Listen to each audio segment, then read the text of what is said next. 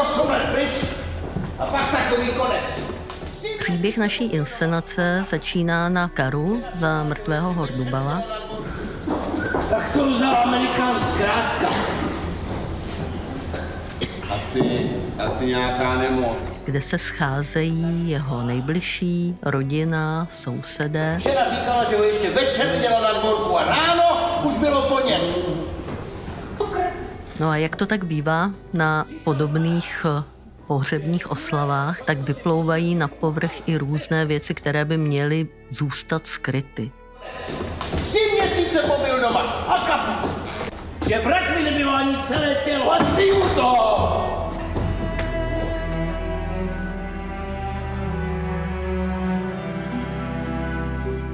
Jsem Ilona Smejkalová, dramaturgyně činohry Národního divadla a inscenace Hordubal je nejenom mojí dramaturgií, ale zároveň i mojí dramatizací.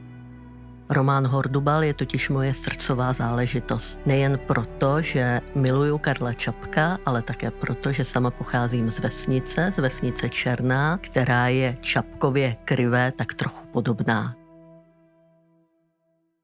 V dnešním podcastu uslyšíte režiséra Michala Vajdičku, že zistíme, že vlastně každý z té dědiny mal důvod toho Hordubala zavraždit. a také herce Radúze Máchu, který v inscenaci stvárňuje postavu Štěpána Mani. což je čeledín u Hordubalu, který se zaplete s Polanou Hordubalovou v době, kdy Hordubal je v Americe. Je to o dost mladší kluk, asi o 15 let než samotná Polana a o 15 let starší než Polonino dítě dcera Hafie.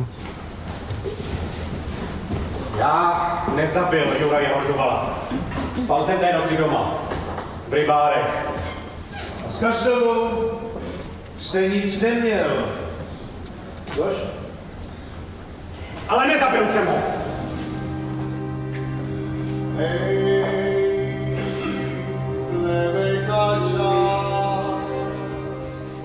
Hordubal, první díl noetické trilogie, byl vydán roku 1933 a byl inspirován skutečnou událostí, kdy se sedlák Juraj Hordubej, tak se tedy reálně jmenoval, vrací na podkarpatskou Rus po několika letech v Americe a je zavražděn svojí ženou a jejím milencem. Čapek si v románu kladl otázky, zda jsme vůbec oprávněni spravedlivě soudit vinu a není náhoda, že právě Hordubal se stal tím prvním dílem noetické trilogie, protože noetika, tedy nauka o podstatě poznání, pak procházela i do těch dalších dvou děl, do povětroně a obyčejného života. V každém z těch děl Čapek ukazuje, jak je velmi těžké popsat jeden konkrétní život, jednoho konkrétního člověka tak, abychom ho popsali pravdivě. Dokonce si klade otázku, zda vůbec nějaké pravdivé popsání jednoho konkrétního života je možné. Takže, takže my jsme se vlastně na té principe té noetiky snažili toho Hordubala ako inscenovať, lebo to je veľmi podstatné, že nedať jednoznačnú odpoveď a skôr to nechať na toho diváka, aby si toho vraha vybral sám. No po prvním přečtení já jsem měl samozřejmě pocit, že Štěpán s Polanou Hordubala zabili, že byli na to smluvení a že teď především se snaží ospravedlnit a chránit, ale v naší inscenaci je to samozřejmě trošku jinak a hlavním podezřelým se na konci stává někdo úplně jiný. To je to, co mě na románu Hordubal fascinuje. Že z jedné jediné události, z jednoho jediného faktu si různí lidé mohou vyvozovat naprosto rozdílné závěry. Že každý z nás, když zažije něco podobného nebo dokonce stejného, si z toho odnese úplně jiné poučení, poznání a e, zkušenosti dvou lidí jsou naprosto rozdílné a odlišné. Keď som si prvýkrát prečítal Hordubala, tak sa mi to zdálo veľmi podobný príbeh, ako je Slovenská bačová žena. A že je to vlastne ten návrat toho chlapa z Ameriky, vracia sa chlap z Ameriky. Po niekoľkých rokoch žena si myslí, že teda zomrel, druhýkrát sa zamiluje a tej bačovej žene slovenskej čaká druhé dieťa s tým novým partnerom a to prvé dieťa má s tým bačom Janom. Teď teprve nebude s Polanou k vydržení. Je divná. Maminka. Nosí se jak žádná jiná baba na dědině. Zřídila dvorec jako kaštel. Sedm tisíc stržila za pár koní, tak co? tak tuto má Čapek tak napísané, že vlastne tiež sa ten Hordubal neozval, prestal posielať peniaze, Polana vlastne nevie, že, že čo je s ním a prirodzene si na statok zavolá niekoho, kto je s tým statkom pomáha. Je veľmi ambiciozná, teda rozširuje ten statok a, a Štepan, ktorý o, jej s tým pomáha, postupne sa medzi nimi vytvorí nejaký vzťah. Keď už majú pocit, že všetko v poriadku a začínajú byť ako keby akceptovaní tou deňou, tak sa nečakane Hordubal z tej Ameriky vracia nastáva ten problém, že vlastne Polana sa bojí odhaliť tú pravdu s tým Štepánom, zatajuje toho Štepána a, a hľada ten, ten priestor, že kedy a ako tomu Hordubalovi to oznámiť až do momentu, kým Hordubal uh, nezomrie. On ochorie, leží chorý na lôžku a zomrie, ale postupne sa odhaluje, že vlastne bol zabitý, teda zomrel nie na chorobu, ale že někdo mu pomohl na ten druhý svět. Druhá část románu je čistá detektivka, je nalezeno tělo Jureje Hordubala a dva místní policisté se snaží zjistit, kdo byl vrahem a kdo tedy stál za zločinem. Důkaz. Ležel na posteli, jako by spal. Jenom na prsou trochu krve, jako by ho jako by ho něčím probodli. Nůž to nebyl, ale že tak málo v krve. Doktor tvrdí, že podrobnosti budeme znát až po pitvě srdce. Naložil ho do špiritusu a poslal do Prahy na patologii, do ústavu. Já nevím, no. Jako by to byl nějaký hřebí, Když jsem se o tom bavila s režisérem Michalem Vajdičkou, tak se pro mě otevřela nová perspektiva, protože uh, on mi říká, no tak pojďme začít rovnou Hordubalovou smrtí a vyprávět příběh Jureje Hordubala bez Hordubala. Já to tak vnímám, že keď máte takého toho hrdinu nějakého, čím Hordubal je, tak je lepšie o ňom hovoriť a nech si ho každý divák v tej svojej fantázii ako domyslí. Mně se to zdálo strašně rouhačské, vůbec jsem nechápala, proč bych to měla dělat, že ta hlavní postava je přece nejzajímavější na celém vyprávění.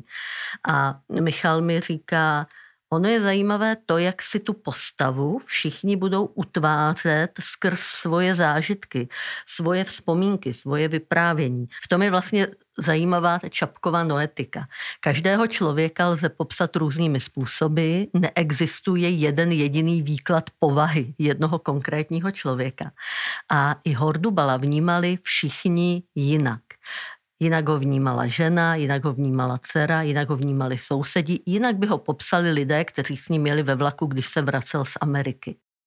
Samotný hordobal, který tam vůbec není, tak díky té naší dramatizaci si ti diváci si ho můžou představovat různě. A když my jim ho neukážeme, jak ani fyzicky třeba vypadá, jak se chová, jak chodí, jak je vlastně starý, tak na základě toho si i ti eh, diváci můžou odníst různorodý zážitky, někteří ho můžou obhajovat, někteří ho můžou vlastně nenávidět, jiní můžou obdivovat Polana, Polanu se Štěpánem, jiní můžou obdivovat našeho vraha, který to vlastně v naší dramatizaci udělal, takže můj divákovi dáváme jakési určité tajemství, Ja som použil taký príklad, že aj keby som robil na Slovensku Janošíka, tak by som asi sa rozmýšľal nad dramatizáciou, kde by ten Janošík ako fyzická postava nakoniec nevystúpil.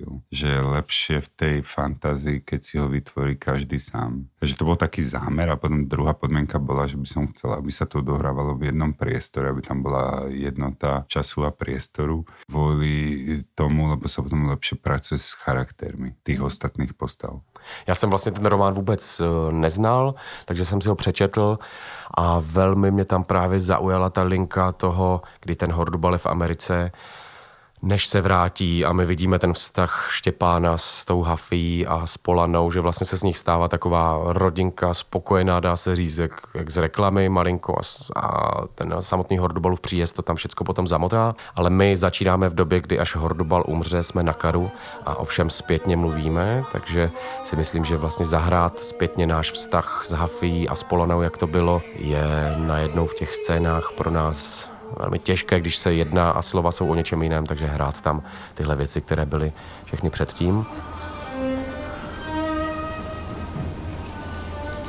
Láska není hřích.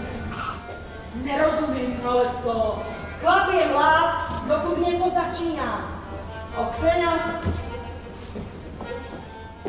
ta dvojí detektivka, že budeme vlastně pátrat nejen po tom, kdo zabil Juraje Hordubala, ale zároveň i pátrat, kým Juraj Hordubal byl, mi najednou přišla strašně vzrušující. Říkala jsem si, tak to má přece nějaké větší tajemství a napětí, že my toho Hordubala fyzicky neuvidíme, ale každý z těch lidí na karu nám ho nějakým způsobem popíše. Ať už eh, popíše nějaký dialog, který s ním vedl, vzpomínku, situaci. Takže ve finále bychom toho Hordubala měli vidět naprosto plasticky. Dokonce teď to hodně přeženu, by divák měl odcházet z divadla a mít pocit, že to Hordubala fyzicky viděl, že tam Hordubal fyzicky byl. Snažíme se o to, aby to detektivka byla, snažíme se o to, aby divák měl eh, vždycky s každou novou postavou svého nového podezřelého vraha případného. Taky vlastně mám hned v poznámkách napsáno, že když Štěpán vejde a popere se takzvaně s Fedelešem hned na začátku, tak aby to byl pro diváka najednou první podezřelý a abych se vlastně celou hru nějak ospravedlňoval abychom se snažili na tu pravdu, jak Čapak nahlížel z různých stran, taky aby to takhle bral divák stejně, aby pořád nevěděl, na čem je pořádně a kdo je vrahem.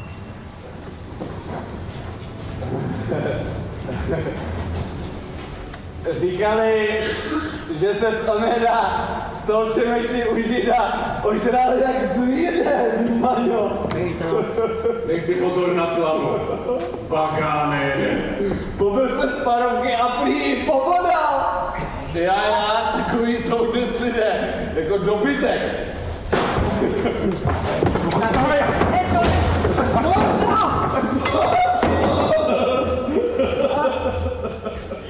A v momentě, kdy tohle jsme si s Michalem rozhodli, tak se mě najednou úplně otevřel obzor pro to, jak to psát, jak to vymyslet. Jenom zbývalo najít tedy to místo nebo tu situaci, kde se všechny ty postavy sejdou, dostat tam nejen soud, ale i vyšetřování zločinu a zároveň všechny ty drobné lidské peripetie. Chceli jsme, aby ty postavy postupně ztráceli zábrany a odhalovali svoje nějaké vnútorné besy. A v tu chvíli nás napadl pohřební kar že sa to vlastne odohráva celé na pohrebe Hordubala, kde vlastne najprv spoznávame tie jednotlivé postavy, ktoré sa nám predstavujú v tej ako keby oficiálnej tvári a postupne sa vlastne odhalujú a zistíme, že vlastne každý z tej dediny mal dôvod toho Hordubala zavraždiť. Pro mě jsou vůbec motivy karu nebo nějakých pohřebních hostin zase hodně osobní, protože jsem zažila takovýchhle karů v životě množství. A vždycky to probíhalo velmi podobně. Ze začátku se lidi uh, drží zpátky, jsou smutní, oplakávají mrtvého a postupem času, jak alkohol uvolňuje jazyk i mozek, vyplývají nebo vyplouvají na povrch uh, různá negativa, křivdy, lidé se navzájem osočují a začnou i o tom mrtvém říkat ne úplně dobré věci. Je to taková jakási rituální očista skrze vzájemné pomlouvání a osočování. Jaké to bylo? Hezké. Přišlo hodně lidí. A farář měl řeči? Trochu. Mluvil o hříchu, smilstvu a věčném zatracení. To on tak vždycky. Pozíral se celou dobu na mě.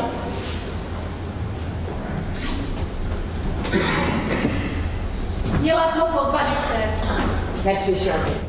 s výtvarníkom, scenografom Palom Andraškom sme hľadali vlastne, kde, kam to zasadiť. A hľadali sme nejaký adekvátny priestor, ktorý by nám umožnil, aby to ladilo trošku s tou historickou budovou, v ktorej sa tá inscenácia hrá rozhodli sme sa, že vlastne po preštudovaní, vlastne, že čo sa v tom období na tej zakarpatskej Ukrajine odohrávalo. Vtedy sa to volalo Podkarpatská Rus, patrilo to pod Československo a Češi vlastne mali snahu a tendenciu sa k tomu správať ako k svojej krajine, takže tam poslali policajtov, boli tam učitelia, boli tam úradníci, vybudovali sa tam Sokolovny.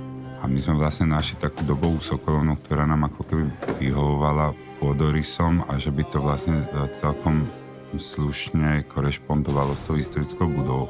A sme sa rozhodli, že vlastne ten celý kar a smrť toho Hordobala vlastně spácháme v té Sokolovné. A je rozdělená na dvě části. V zadní části je stůl jídelní, tam se paří, tam se pije, tam se chlastá, tam se jí.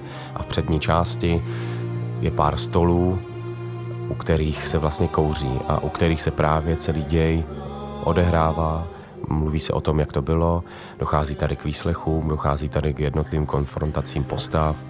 A teda jsme rozohrali hru na dvoch miestach, že celá ta inscenácia má nejaký zadný plán, ktorý funguje, kde je ten kar a ten predný plán, sme si to tak pomenovali ako keby výčap v tej Sokolovni, kam chodia tí jednotliví hostia toho karu fajčiť, vednávajú si alkohol a postupne sa tá atmosféra uvoľňuje a že tam sa vlastne za chrbtom toho karu dozvedáme takú tú skutočnú pravdu od tých jednotlivých postav a dochází k tomu, že vlastně se ten příběh tam otevírá, mluví se o tom, jak to bylo, snažíme tam se rozehrát dramatickou situaci o Hordubalovi a o jeho životě a o tom, kdo ho zabil. Co jste mu řekl? Aby si udělal odvar z medunky. Že ho to zahřeje. Ale on nechtěl. Můžeš spočítat, kolik je jablek na stromě, ale nemůžeš spočítat, kolik je stromů v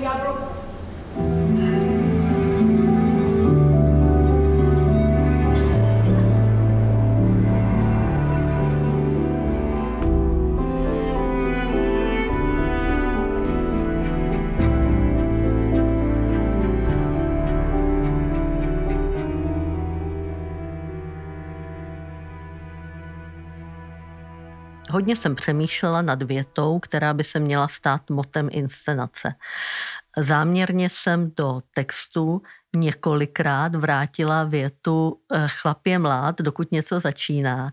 Ale kdybych teď po zkušenostech ze zkoušení a z celého toho procesu ze všech repríz měla vybrat nějakou repliku, kterou považuji za zásadní a která není od Karla Čapka, je to rómské moudro, které tam říká postava tulačky, tak mám hrozně ráda větu, můžeš spočítat, kolik je jablek na stromě, ale nemůžeš spočítat, kolik je stromů v jablku.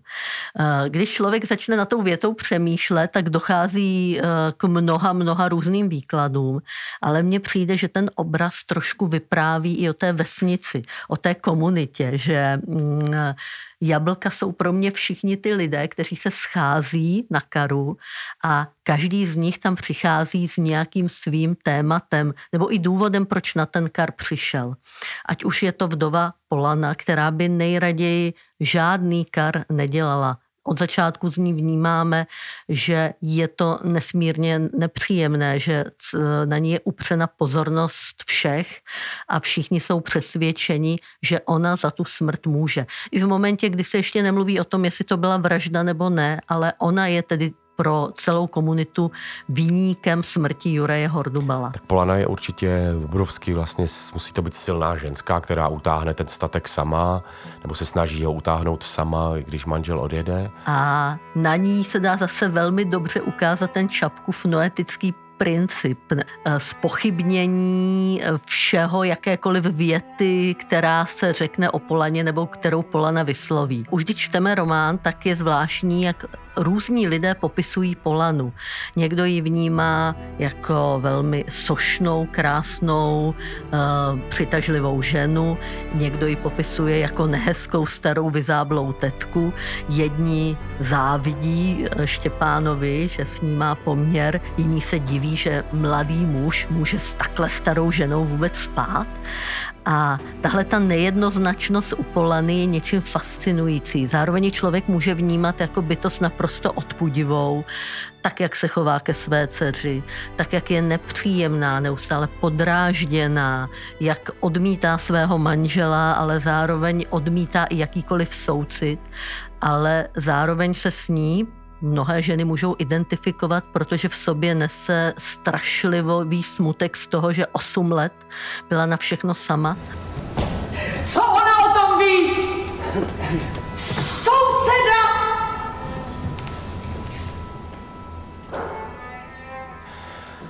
Je to, asi to nebude úplně typická vlastně, jak ženská postava, bude v ní něco mužského, protože dokáže vlastně se velmi obratně před jak sousedy, tak sousedkami jako ospravedlňovat, ospravedlňovat svůj vztah se Štěpánem, dokáže asi se na tom statku postarat o spoustu věcí, o zvířata, asi se nedokáže opravit ten barák, proto je tam ten čeladín Štěpán a že to dopadne, jak to dopadne.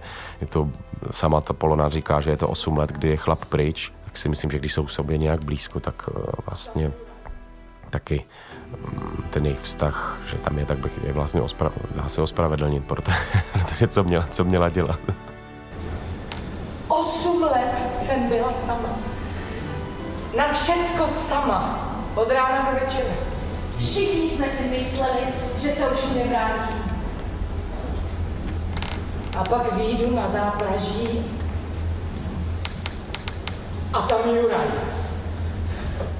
najednou přichází po osmi letech manžel v době, kdy jí vůbec nenapadlo, že její manžel žije a očekává, že se vše vrátí do starých kolejí, že se vrátí těch osm let naspátek, ona ho bude stejně milovat a budou uh, dělat, že se nic nestalo. A tady ta obrovská frustrace, že její manžel nechápe, že ona se za těch osm let změnila. Frustrace z toho, že 8 let pracovala sama na tom statku, že něco vybudovala a čekala od něj extrémní uznání a on k tomu přistupuje, eh, dá se říct tak nonchalantně, že ji za to párkrát pochválí, ale nevyjadřuje jí obdiv. To, že mezi tím ona navázala jiný vztah, muže, s kterým čeká dítě eh, a neví, jak to vyřešit, tak, takže ta tahle obrovská tragika se propisuje do jejího charakteru a vytváří z ní podle mě velmi plastickou, nejednoznačnou figuru. Taky proto jsme chtěli, aby to hrála Zuzana Stivínová, protože jestli někdo umí přesně zahrát postavu eh, na hraně absolutní ehm, obdivu ženy, kterou fan fatal, kterou všichni chtějí, milují a touží po ní a zároveň ženy naprosto odpudivé, které se lidi bojí, tak to dokáže ona. A, a v podstatě obě dvě ty polohy tam se neustále prolínají. Díváte se na Polanu a nevíte, jestli ji milujete nebo nenávidíte. A podle mě tak to má celá ta vesnice. Ty ženy se jí bojí, ale zároveň by každá z nich chtěli být trochu jako Polana. Ti muži o ní mluví vulgárně, ale zároveň po ní všichni touží. Pri tej postave Hordubala ono tým, že my sme ju nehrali, ale tá interpretácia naša je, že bol to jednoduchý človek, ktorý dokonca sa v tej Amerike za tých 5 rokov ani nenaučil po anglicky, že komunikoval vždycky cez niekoho, že je to veľmi jednoduchý sliak, ktorý nie, nie je schopný odčítať vlastne to, čo sa potom návrate zmenilo a nie je schopný ani odčítať, kam sa tá polana za tých niekoľko rokov posunula. Takže v tejto svojej nevedomosti je to oveľa dramatickejšie, lebo tým, že ona sa mu vyhýba, e, zatvára sa pred ním na, na pôde, dosť mu naznačuje, že sa ten vzťah zmenil, ale on to nie je schopný odčítať. Na první čtení možná ten Štěpán může být jako takový drzý, chtivý týpek, který s Polanou se zaplete jenom kvůli toho, aby zdědil nějaký pole, aby měl víc peněz, aby mohl mít víc koní. Zároveň všichni tak nějak stejně v duchu fandí Hordubalovi, protože vždycky ten podváděný manžel vzbuzuje větší sympatie než milenec, ale zároveň Štěpán má v sobě nějakou vášeň, touhu Myslím si, že to taky může být vlastně docela citlivý člověk v tom, protože to dítě ho má rádo, to dítě s ním se stráví dost času, miluje ho, jak se ukáže vlastně postupem té hry, když přijde samotný Hordubal potom domů, tak vlastně si hraje spíš se Štěpánem než, než s Hordubalem. je schopný jako jeden z mála chápat právě, co se děje v té malé dívence, pomáhat jí tu situaci překlenout. Jenom si to představte, její 11 let, 8 let neviděla svého otce, najednou přišel cizí člověk a ona je nucená oslovovat ho jako tatínka.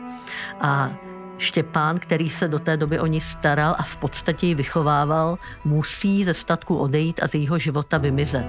Tahle ta obrovská tragika a nepochopení toho, co dítě prožívá, i fakt, že kdo má k Hafi téměř nejmenší citovou vazbu je její matka. Eh, dělá z Hafie nejtragičtější postavu celého příběhu. Eh, taky při každé zkoušce, když jsem se dívala na obě dvě alternantky, Josefínu Kricnerovou a Kristýnu Šobíškovou, jsem si říkala, bože, to je přece hrozné v 11 letech v sobě dolovat nějaké zlo a temnotu, kterou oni do té postavy musí dostat, abych já jako divák pochopila, co se v tom dítěti odehrává. Taky mi řekl, ať řeknu mamce, že se Štěpán vrátí. Proč by se měl vracet? Pohádali se s tatkem a Štěpán odešel. Když odešel po druhé, to už byl tatko nemocný. A pak? Pak umřel. A ten večer, co tatko umřel, Štěpán u vás nebyl? Nebyl. Čapek si hodně pohrává s konvencemi detektivního žánru, s takzvaným principem zužujícího se trichtýře, kdy na začátku máme několik možných alternativ zločinu a případu a postupně se to zužuje a na konci je tedy ten jediný pachatel. V Hordubalově je to naprosto obráceně. Na začátku to vypadá, že je vše jasné, že Hordubala zabila jeho žena společně s milencem a čím více vlastně eh, ten případ vyšetřuje, tím těch možných motivů, motivistických linií, možných pachatelů je víc a víc. A dôležité je, že postupne sa odhaluje, že nie len ona mala ten silný motív, ale tento je ako keby najsilnejší. Hej. A jediné, čo sa nás potom vlastne zmetie, je, že prichádza postava advokáta, ktorý hovorí, že ale veď on tú ženu miloval a odkázal jej dokonca všetok majetok. To ako keby troška uberá z toho podozrenia, lebo vlastne ten motív sa pomaličky rozplýva, lebo tým, že by odpravila toho muža, tak by nič nezískala.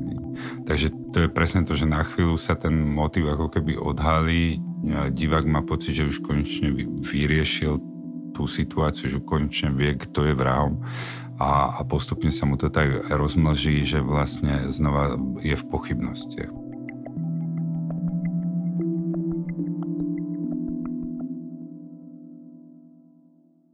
Spousta lidí, když si přečte román, nebo když ho četli dávno a vzpomínají na něj, má pocit, že přece román končí jasnou větou, kdo je vrahem a kdo je tedy pachatelem. Ale ono je to mnohem složitější. Všechno, co se dovíme v té poslední části, eh, na úplném konci soudu se dá relativizovat. Eh, ono to sice končí odsouzením takzvaných pachatelů, ale Čapek nikdy, nikde, ani na té poslední stránce neřekne, takhle to bylo a oni dva jsou vrahové. A každý, kdo si ten román přečte, může tam najít spoustu drobných indicí, že to vlastně bylo úplně jinak a že možná Štěpán vzal na sebe vinu za někoho jiného a možná kryje Polanu a možná kryje ještě dalšího pachatele a Bůh ví, jestli Juraj Hordubal opravdu nezemřel na zápal plic a Bůh ví, jestli nespáchal sebevraždu a Bůh ví, jestli se na té smrti nedomluvili ostatní a Bůh ví, jak to celé bylo. Tohle je na tom románu strašně vzrušující, že ho můžete číst několikrát a v podstatě objevujete neustále nové a nové indicie, nové a nové možnosti, eh, které vám odkrývají další a další možné pachatele. Půjdete s námi oba. Cože?